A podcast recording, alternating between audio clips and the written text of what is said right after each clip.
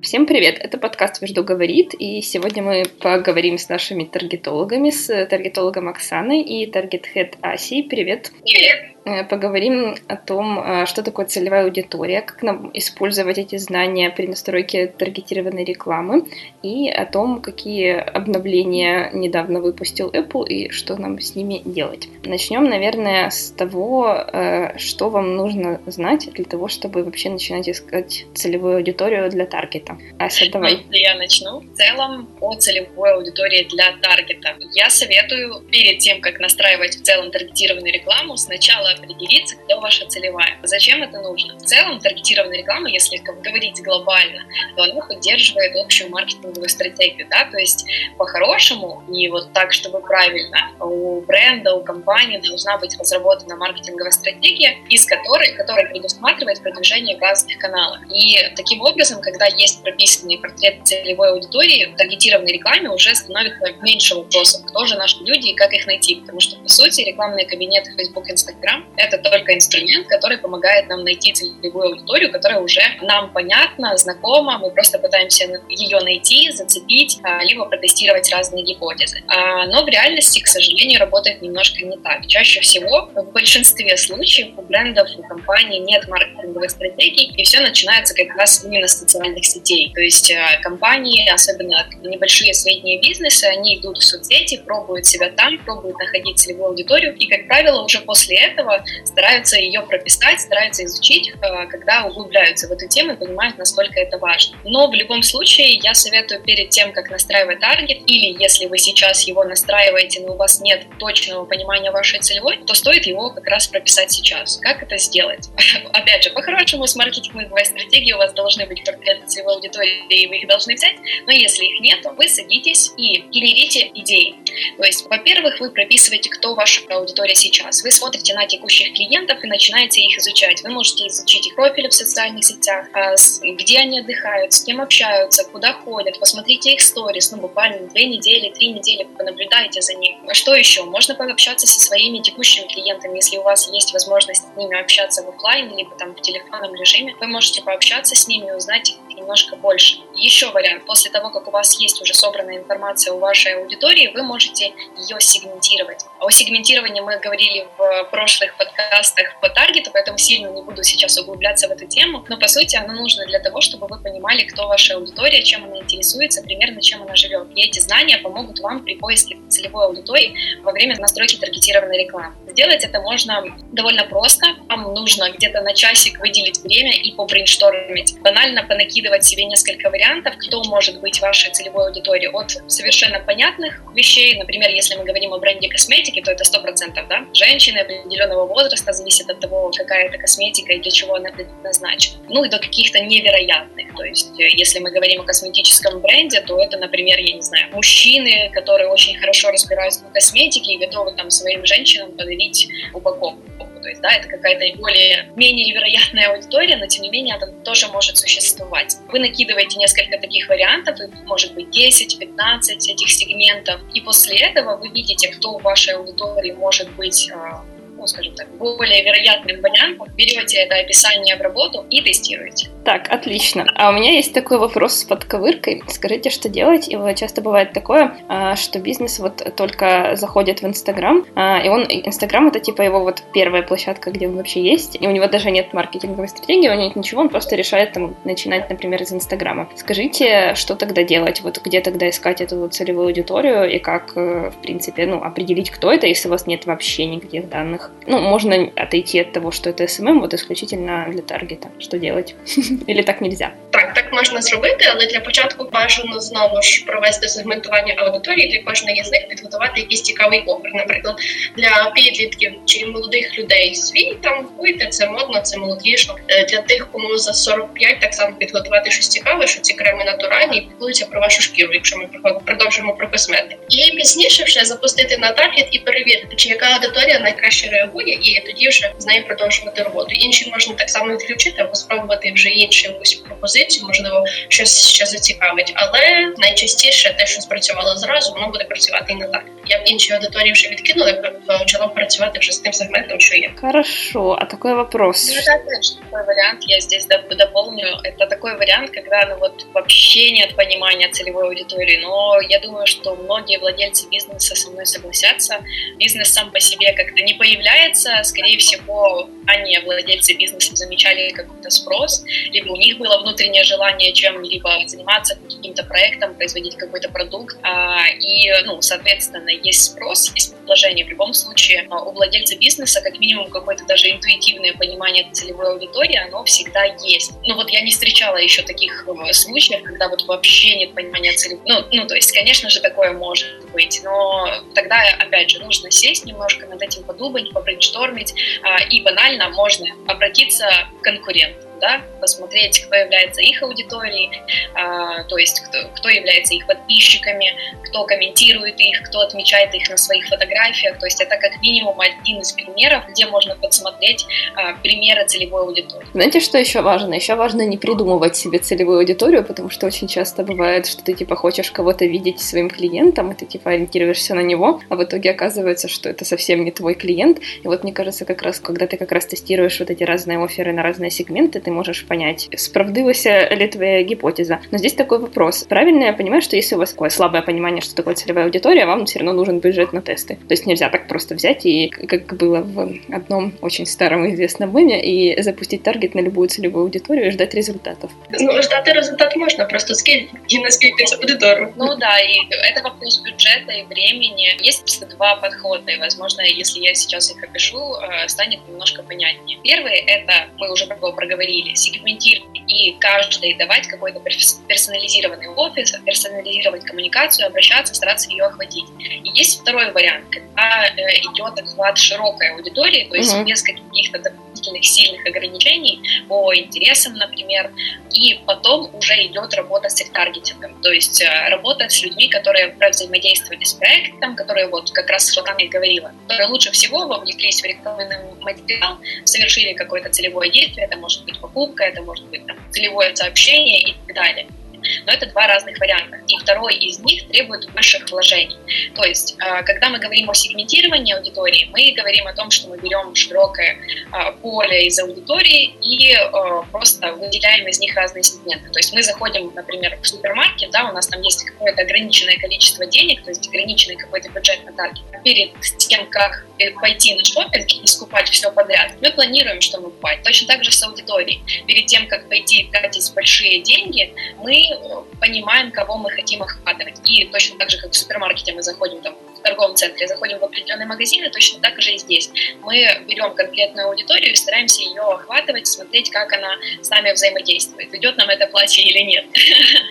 Вот. А во втором случае у нас э, для того, чтобы охватить все, зайти в каждый магазин и выбрать там хотя бы по несколько себе вещей, нам нужен очень большой бюджет. Для охвата большой аудитории нужен большой бюджет, и потом э, нам нужен еще бюджет для того, чтобы повторно взаимодействовать. Да? Например, mm-hmm. мы взяли это платье, и нужно куда-то в нем сходить. Я надеюсь, я вот с этим примером не переборщила, и все стало плюс-минус понятно. Когда мы берем широкую аудиторию, нам нужен гораздо больше бюджет для ее охвата, плюс дополнительный бюджет для ее повторного охвата, потому что нам нужно взаимодействовать с аудиторией, которой, с которой мы взаимодействовали ранее. Плюс дополнительно второй метод, охват широкой аудитории, требует э, больших ресурсных вложений.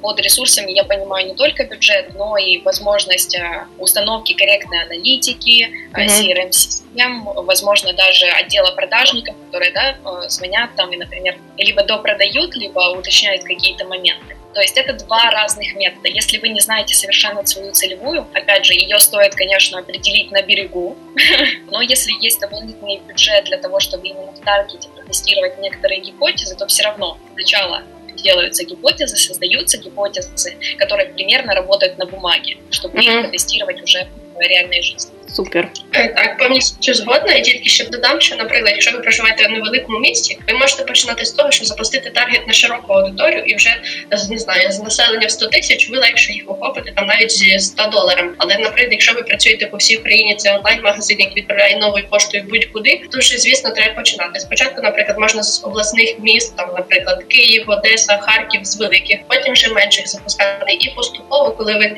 вже зрозумієте, який сегмент е, там жінок, яких вікових категоріях з вами взаємодіє, на них і запускати вже по інших містах. Просто відразу запустити на всю Україну. Ну це треба буде більше часу, наприклад, почекати і ставити бюджет уже не один долар чи три, а 10-15. В день. Не всего. Это важно. день. Да-да, не, на самом деле, вот э, вы говорите еще о том, что нужно какое-то время. Скажите, вот сколько примерно нужно времени, чтобы понять, что, ну, типа, вы начали там какой-то тест аудитории, сколько нужно времени примерно, понятно, что нет какой-то цифры, э, чтобы понять, что эта аудитория рабочая? Я, наприклад, коли стартую роботу з новим проектом, я запускаю там відразу кілька аудиторій, які що ми раніше сегментували під час проведення стратегії, запускаю їх, і, наприклад, вже на другий день я дивлюся, там яка м, кількість взаємодії, з якою там аудиторію більше, наприклад, де більше кліків, де він дешевший і так далі. А наприклад, якщо я запускаю якусь аудиторію вже з проектом, яким я давно працюю, я, наприклад, вже можу за день побачити, вона спрацювала mm-hmm. чи ні. Якщо там охоплення дороге, клік дорогий, чи, наприклад, покупки немає за ту ціну, на яку я розраховувала, я вже ту аудиторію краще від, відключу відразу і не буду на неї витрачати ні час, ні гроші, і запущу якусь нову. Mm-hmm. А взагалі найкраще, якщо ви стартуєте з нуля, ідеалі у вас є база клієнтів, запускайте з неї, запускайте на неї, запускайте на неї схожу, і ну це 100% дасть вам результат кращий і швидший, ніж починати запускати на всю Україну у великих містах і так далі. Угу. А там уже перешли к секретам, секретам работы. Э, ну, вообще, на самом деле, прикольно, потому что, ну, например, я хочу еще вот такое спросить, если, допустим, ну, человек как бы не таргетолог, и у него нет таргетолога, все равно очевидно, что ему нужно эти результаты проверять, нельзя так просто запустить таргет, типа, и, и там, типа, иди, работай, потому что в любом случае, вот, если вы не проверяете, то, скорее всего, есть риск того, что вы просто сольете денежки, и окажется, что это все нерезультативно. Перейдем тогда еще к вопросу, как изучить интересы в рекламном кабинете, как научиться их применять. То есть э, я знаю, что их там очень-очень много, можно там выбирать какие-то очень странные интересы весьма. Вот, расскажите, какие из них применимы, какие не очень, и как вообще типа изучить эту всю прекрасную базу ну, изучить ее, а, скажем так, в открытых источниках какого-то полного списка интересов, а, которые есть в рекламном кабинете в Facebook, его нигде нет. Поэтому для изучения интересов я советую открыть рекламный кабинет именно на компьютере и а, выделить 30-40 минут для того, чтобы изучить все интересы, которые есть там. Все интересы в рекламном кабинете разделяются на три категории. Это демографические интересы, поведенческие интересы и широкие интересы. Демографические – это те, которые максимально максимально точные. Это те данные, которые мы сами отдаем Facebook. Например, когда мы указываем у себя в статусе, что мы там, например, замужем, что у нас появился ребенок, это уйдет нам демографический интерес, и э, здесь Facebook уже будет знать, что у нас там есть ребенок, в каком он возрасте, в каком мы там семейном положении и так далее. Есть э, поведенческие интересы, когда Facebook учитывает наши особенности поведения, например, если мы администраторы на какой-либо бизнес-странице в Facebook, ну и, конечно же, широкие интересы, которые у нас есть, это может быть э, самые любимые наши примеры фитнес, косметика, уход за кожей и так далее, раз мы уже начали такую тему обсуждать. Интересно на самом деле, даже если вы ознакомитесь в рекламном кабинете, почему я это советую сделать, потому что так у вас появится понимание, какие в целом есть интересы в рекламном кабинете, и дальше это поможет вам вот как раз в том же сегментировании. Вы будете уже понимать, как найти вашу целевую аудиторию с помощью вот тех интересов, которые доступны вам в рекламном кабинете. Углубляясь в подробности, скажу, что даже в рекламном кабинете не все интересы, которые в целом существуют в кабинете, они не все указаны в том перечне. Как бы здесь методом уже можно поиска их находить, mm-hmm. но это опытный путь. То есть если вы только начинаете, вам будет достаточно тех интересов, которые указаны, для того, чтобы их понять и изучить целом, как вообще присваиваются интересы, это очень интересная, как бы это тавтологично не звучала тема. Каждому пользователю Facebook присвоено большое количество интересов, может быть 200, 300, связано это с тем, что Facebook получает информацию от нас самих, то есть информацию, которую мы сами ему предоставляем, там, а вот я, опять же, семейном положении и так далее. Плюс учитывает наше поведение на социальных сетях, конечно же, Facebook Instagram, и поведение на сторонних ресурсах, которые являются партнерскими для Facebook, либо там установлен Facebook Pixel. То есть э, Facebook может получать данные. А, да? Интересно. Какие покупки, где мы э, делаем, совершаем, поэтому, конечно же, это все присваивается в наши интересы, в поведенческие характеристики, и таким образом у социальных сетей есть, э, ну, скажем так, наш э, виртуальный отпечаток. То есть, по сути, есть какой-то цифровой вот отпечаток нас как э, людей с учетом наших особенностей. Не всегда этот отпечаток, ну, скажем так, корректный, потому что иногда интересы попадают точно в цель, то есть они характеризуют нас как людей, мы совершаем там какие-то действия постоянно, там, например, чем-то интересуемся в реальной жизни, этим интересуемся и в мире digital, и это записывается в счет наших интересов. Но иногда мы просто где-то в ленте что-то случайное лайкнули, часто взаимодействуем с какой-то тематикой, и у нас присваивается этот интерес, хотя мы ну, совершенно не относимся к этому реальной жизни. Например, бич всех СММщиков и таргетологов — это то, что ты взаимодействуешь со страницей своего бренда, хотя ты можешь совершенно быть целевой аудиторией этого проекта. У меня, например, ну, на момент записи этого подкаста у меня нет детей, э, но у меня куча интересов с детским питанием, с детьми и так далее, потому что мы в рамках нашей работы э, сотрудничаем с такими проектами, которые ну, связаны в этой нише. Класс, интересно. Вот откуда интересы енот, какая-нибудь банка, я не знаю, чашка. Просто Facebook.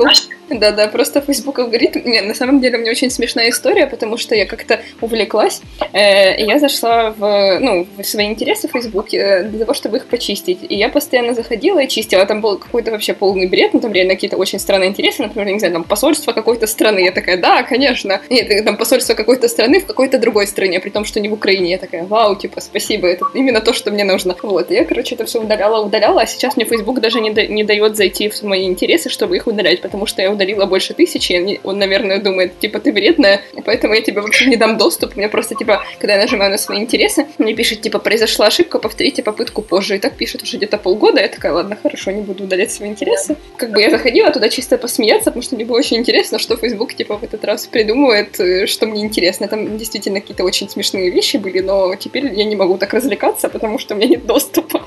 Вот.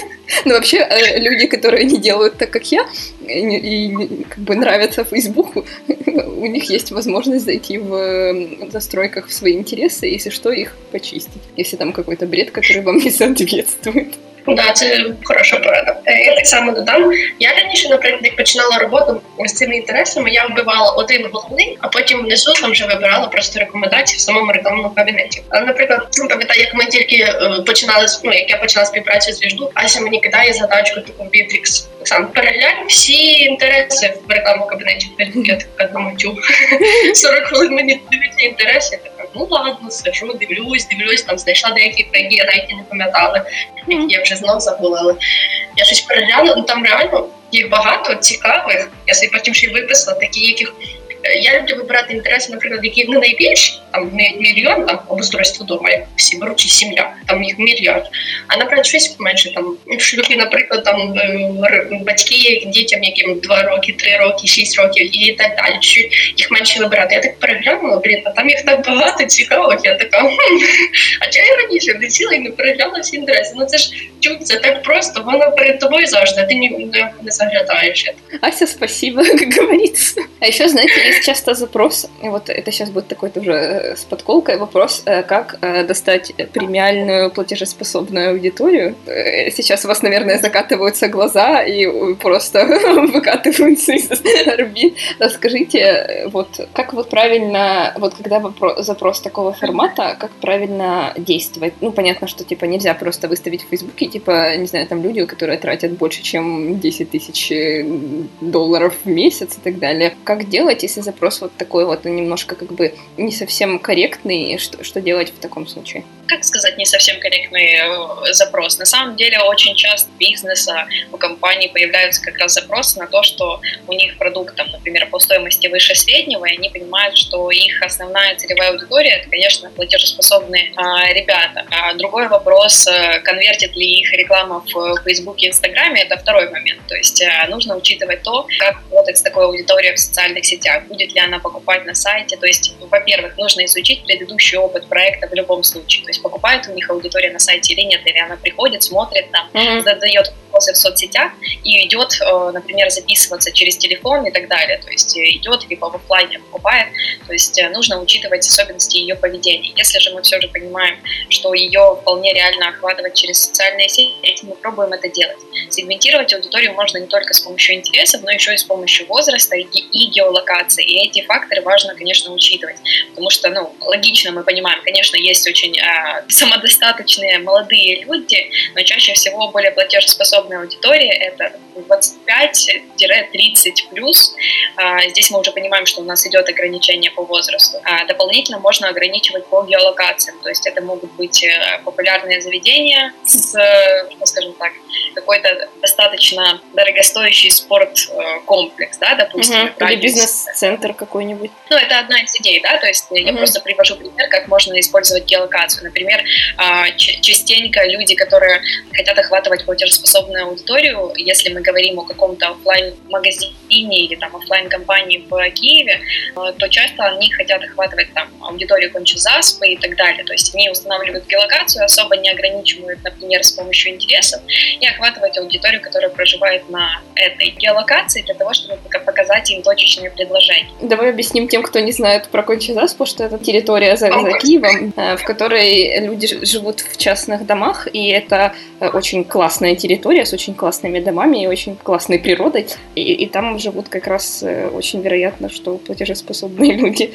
Ну, да, это один из примеров такого жилого массива, где собирается аудитория, которая вот практически 100% на платежеспособной, ей может быть там интересен какой-то премиальный продукт. А, конечно же, аудиторию можно пробовать находить с помощью интересов. Здесь мы говорим о том, что нужно тогда отталкиваться не от интересов вашего продукта, то есть, например, уже взяли эту косметику, давайте за ней, они, а, то интерес тогда будет не косметика, например, да, а интересы, которые отталкиваются от целевой аудитории. То есть, чем вот э, платежеспособная, скажем так, целевая аудитория, которую мы хотим охватывать. То есть она ходит в рестораны, она ходит на какие-то мероприятия, она э, часто путешествует, она ну, интересуется бронированием на Airbnb или это какие-то другие мероприятия. То есть она ездит на своем транспорте или она ездит в метро. И от этого, то есть понимая, кто наша целевая аудитория, чем она живет и чем она примерно интересуется, мы можем от этого отталкиваться и пробовать находить ее в социальных сетях.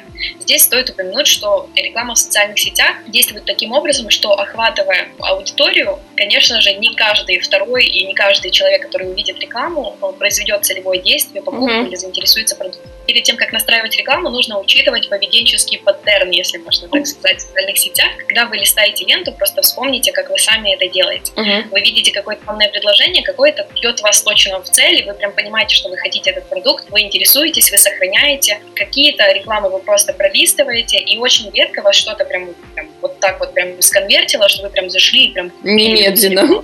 Прям немедленно вам нужен этот продукт. Ну, то есть это какой-то... Ну, я не говорю, что это невероятно, это, понятное дело, это происходит, случается, мы тоже это Но это история вот какого-то идеального матча. А, и перед тем, как запускать рекламу, вы должны понимать, что охватывая аудиторию, далеко не все люди будут заинтересованы в вашем предложении, и это абсолютно нормально. Ну, я согласна. Не, на самом деле согласна, это очень правильно. И, в принципе, надо понимать, что таргетированная реклама — это вложения, которые окупаются, но они могут окупаться не сразу, а со временем. Поэтому нужно постоянно работать с таргетированной рекламой для того, чтобы достигать результатов. И нельзя там, типа, раз в год запустить таргет и думать, типа, о, сейчас все, заработаем. Э, ну, конечно, бывает такое, что если вы там знаете супер, куда запускать и на кого, и там у вас какое-то, не знаю, супер предложение, лучше, конечно, делать это тематически для того, чтобы систематически автоматически достигать того, що вам нужно. Так, я, так само там.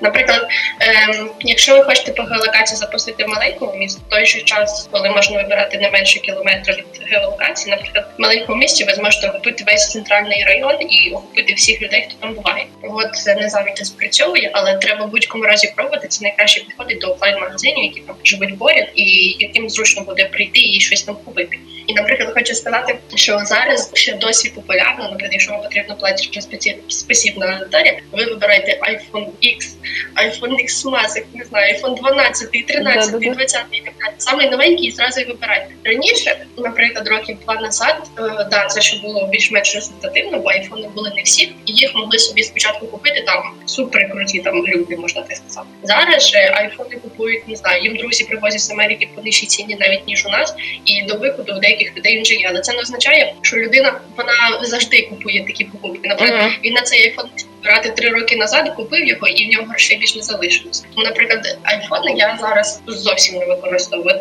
Не знаю, я їх мабуть останній раз брала і рік назад. Більше, наприклад, можу взяти тих, хто буває біля аеропорту, наприклад, бо туди так просто не їздять, або тих, ем, хто в машинах люкс, наприклад, катається вже. Ну це щось.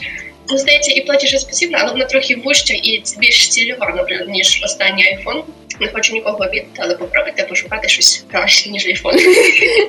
Немного минутка снобизма таргетолога. Не, ну ладно, на самом деле это хороший совет, потому что про айфоны это правда. Не, ну просто мне кажется, знаешь, это вот логика часто, я тоже часто встречаю, при том, что я не таргетолог, я часто встречаю, типа, такую мысль, что там, если iPhone, то как бы платежеспособный, но я согласна с тем, что это как бы уже явно не... Потому что у нас с вами как бы айфоны, я не думаю, что мы те, кто будет покупать там какие-то... Ну, может, и будем, конечно, вот. Ну, как бы мы явно не те, кто делает это регулярно. Да, в мене раніше завжди був Android, і, наприклад, iPhone в мене тільки з'явився осінь. Може, я включаю інстаграм, в мене там реклама. Спа-салон ВІП на Печерську, в районі домік за містом, там де оренда в день тисячу гривень. А що я такого наробила, що в мене почалась така віп-реклама? Ні, ну мені звісно приємно, потім така думаю, А. Ну вот Ясно. я согласна, что это самый такой ошибочно популярный интерес. Ну, не то, что ошибочный, но, но все равно он какой-то такой уже немножко... Знаете, в чем еще, наверное, загвоздка? В том, что все так думают, и все на него настраивают, из-за этого еще и конкуренция, наверное, типа супер высокая, потому что все такие, я хочу там владельцев айфонов, а в итоге получается, что из-за того, что все настраивают, э, и, и цена может быть дороже, и как бы и, и пробиться сложнее. Если вы хотите как бы лучших результатов достигать, то, возможно, нужно копнуть чуть глубже. И Оксана дала реально классные советы по поводу поиска. Я даже не задумывалась там, например, про аэропорт. Это прям логично. А еще давайте поговорим про обновление, которое ждет нас всех, или оно уже потихоньку начинает как бы наступать. Это обновление iOS 14 от Apple. Скажите, оно навело много шуму. Расскажите, в чем там дело, э, вот, и что можно с этим сделать. Ну, шуму навело не то слово. На самом деле, по моему мнению, это одно из самых крупных обновлений за последние пару лет вообще в целом.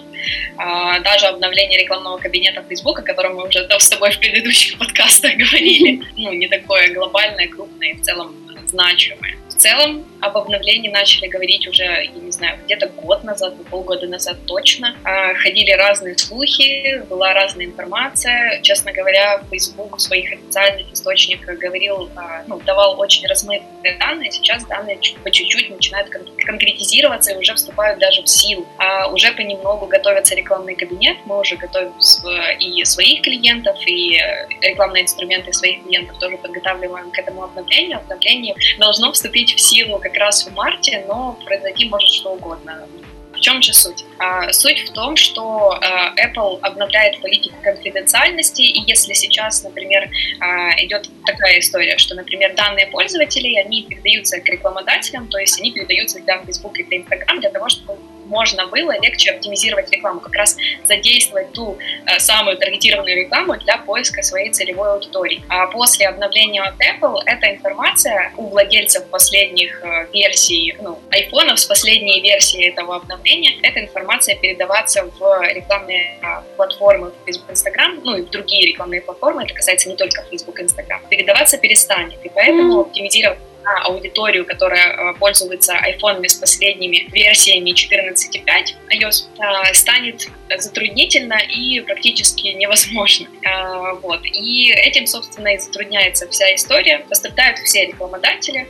большей части, конечно, пострадают те, кто таргетируется на мобильное приложение, то есть имеется в виду, они промотируют рекламное uh-huh. приложение. В том числе и э, те, кто рекламирует веб, инструменты, то есть в вебе работают тоже, им будет с чем как бы поработать и помудохаться с этими обновлениями. На сегодня обновление касается того, что вы должны подтвердить свой домен, использовать один пиксель на сайте рекомендуемо и только 8 событий. В большинстве проектов мы уже провели эти изменения и сейчас понимаем, что в целом 8 событий на сайте от Facebook Pixel вполне достаточно. А 8 событий работы. это вот для тех, кто не понимает, это, что значит. Каким-то простым языком, это по сути чекпоинты, которые ты можешь отслеживать на, отслеживать на сайте как а. путь клиента. Угу. Да? То есть добавление товара в корзину, покупка, просмотр какого-то определенного контента, добавление в э, список избранных uh-huh. э, и так далее.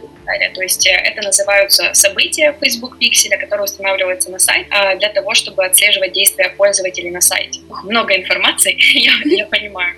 Ну, мы сейчас активно готовимся к этому обновлению, уже в рекламных кабинетах вступают в силу понемножку обновления, к которым надо готовиться. Появился центр ресурсов, появилась чуть больше информации от Facebook, они выходят с официальными заявлениями, с вебинарами для рекламодателей, в которых готовят э, аудиторию и э, рекламодателей к будущим обновлениям. Угу. В будущем посмотрим, насколько сильно это повлияет на рекламную деятельность. Ну, будемо надіятися, так, що, що там що це наприклад попливає не тільки на рекламодавців, а не тих, хто користується саме телефонами, тому що у них в стрічці замість таргетованої, ну більш-менш цільової реклами буде попадатись ще небудь. А мне, кстати, недавно мне недавно, да. по-моему, спрашивали, э, было какое-то уведомление, типа, хотите ли вы, черт, я не помню точную формулировку, но, по-моему, там что-то хотите ли вы дальше передавать э, свои данные, или там что хотите ли вы видеть какую-то там... Нажала «да», Катя, я надеюсь, ты нажала «да». Конечно, да, я же СММщик, мне нужно это делать. Вот. Повідомлення зараз розсилає Фейсбук майже всім своїм користувачам, щоб попередити, що, наприклад, скоро буде таке оновлення, і передавайте краще свої дані. Він хоче людей якби переубедить, щоб люди ну не закривали свої дані, тому що це для них погано. Ну, мне кажется, многие могут отвечать нет. Ну, мне так кажется.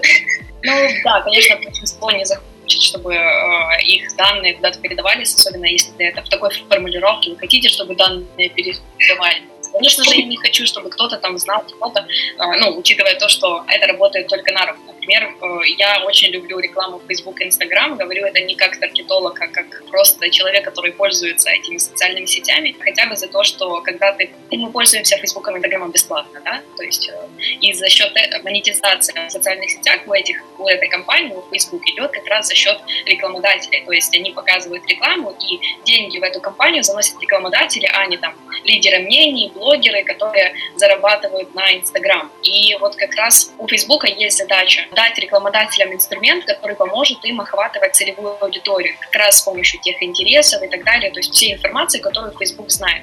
То есть он не передает ее рекламодателям в открытом виде, то есть, mm-hmm. например, там вот там Ася Зайцева там интересуется где-то там фитнесом или детским питанием, таргетирует.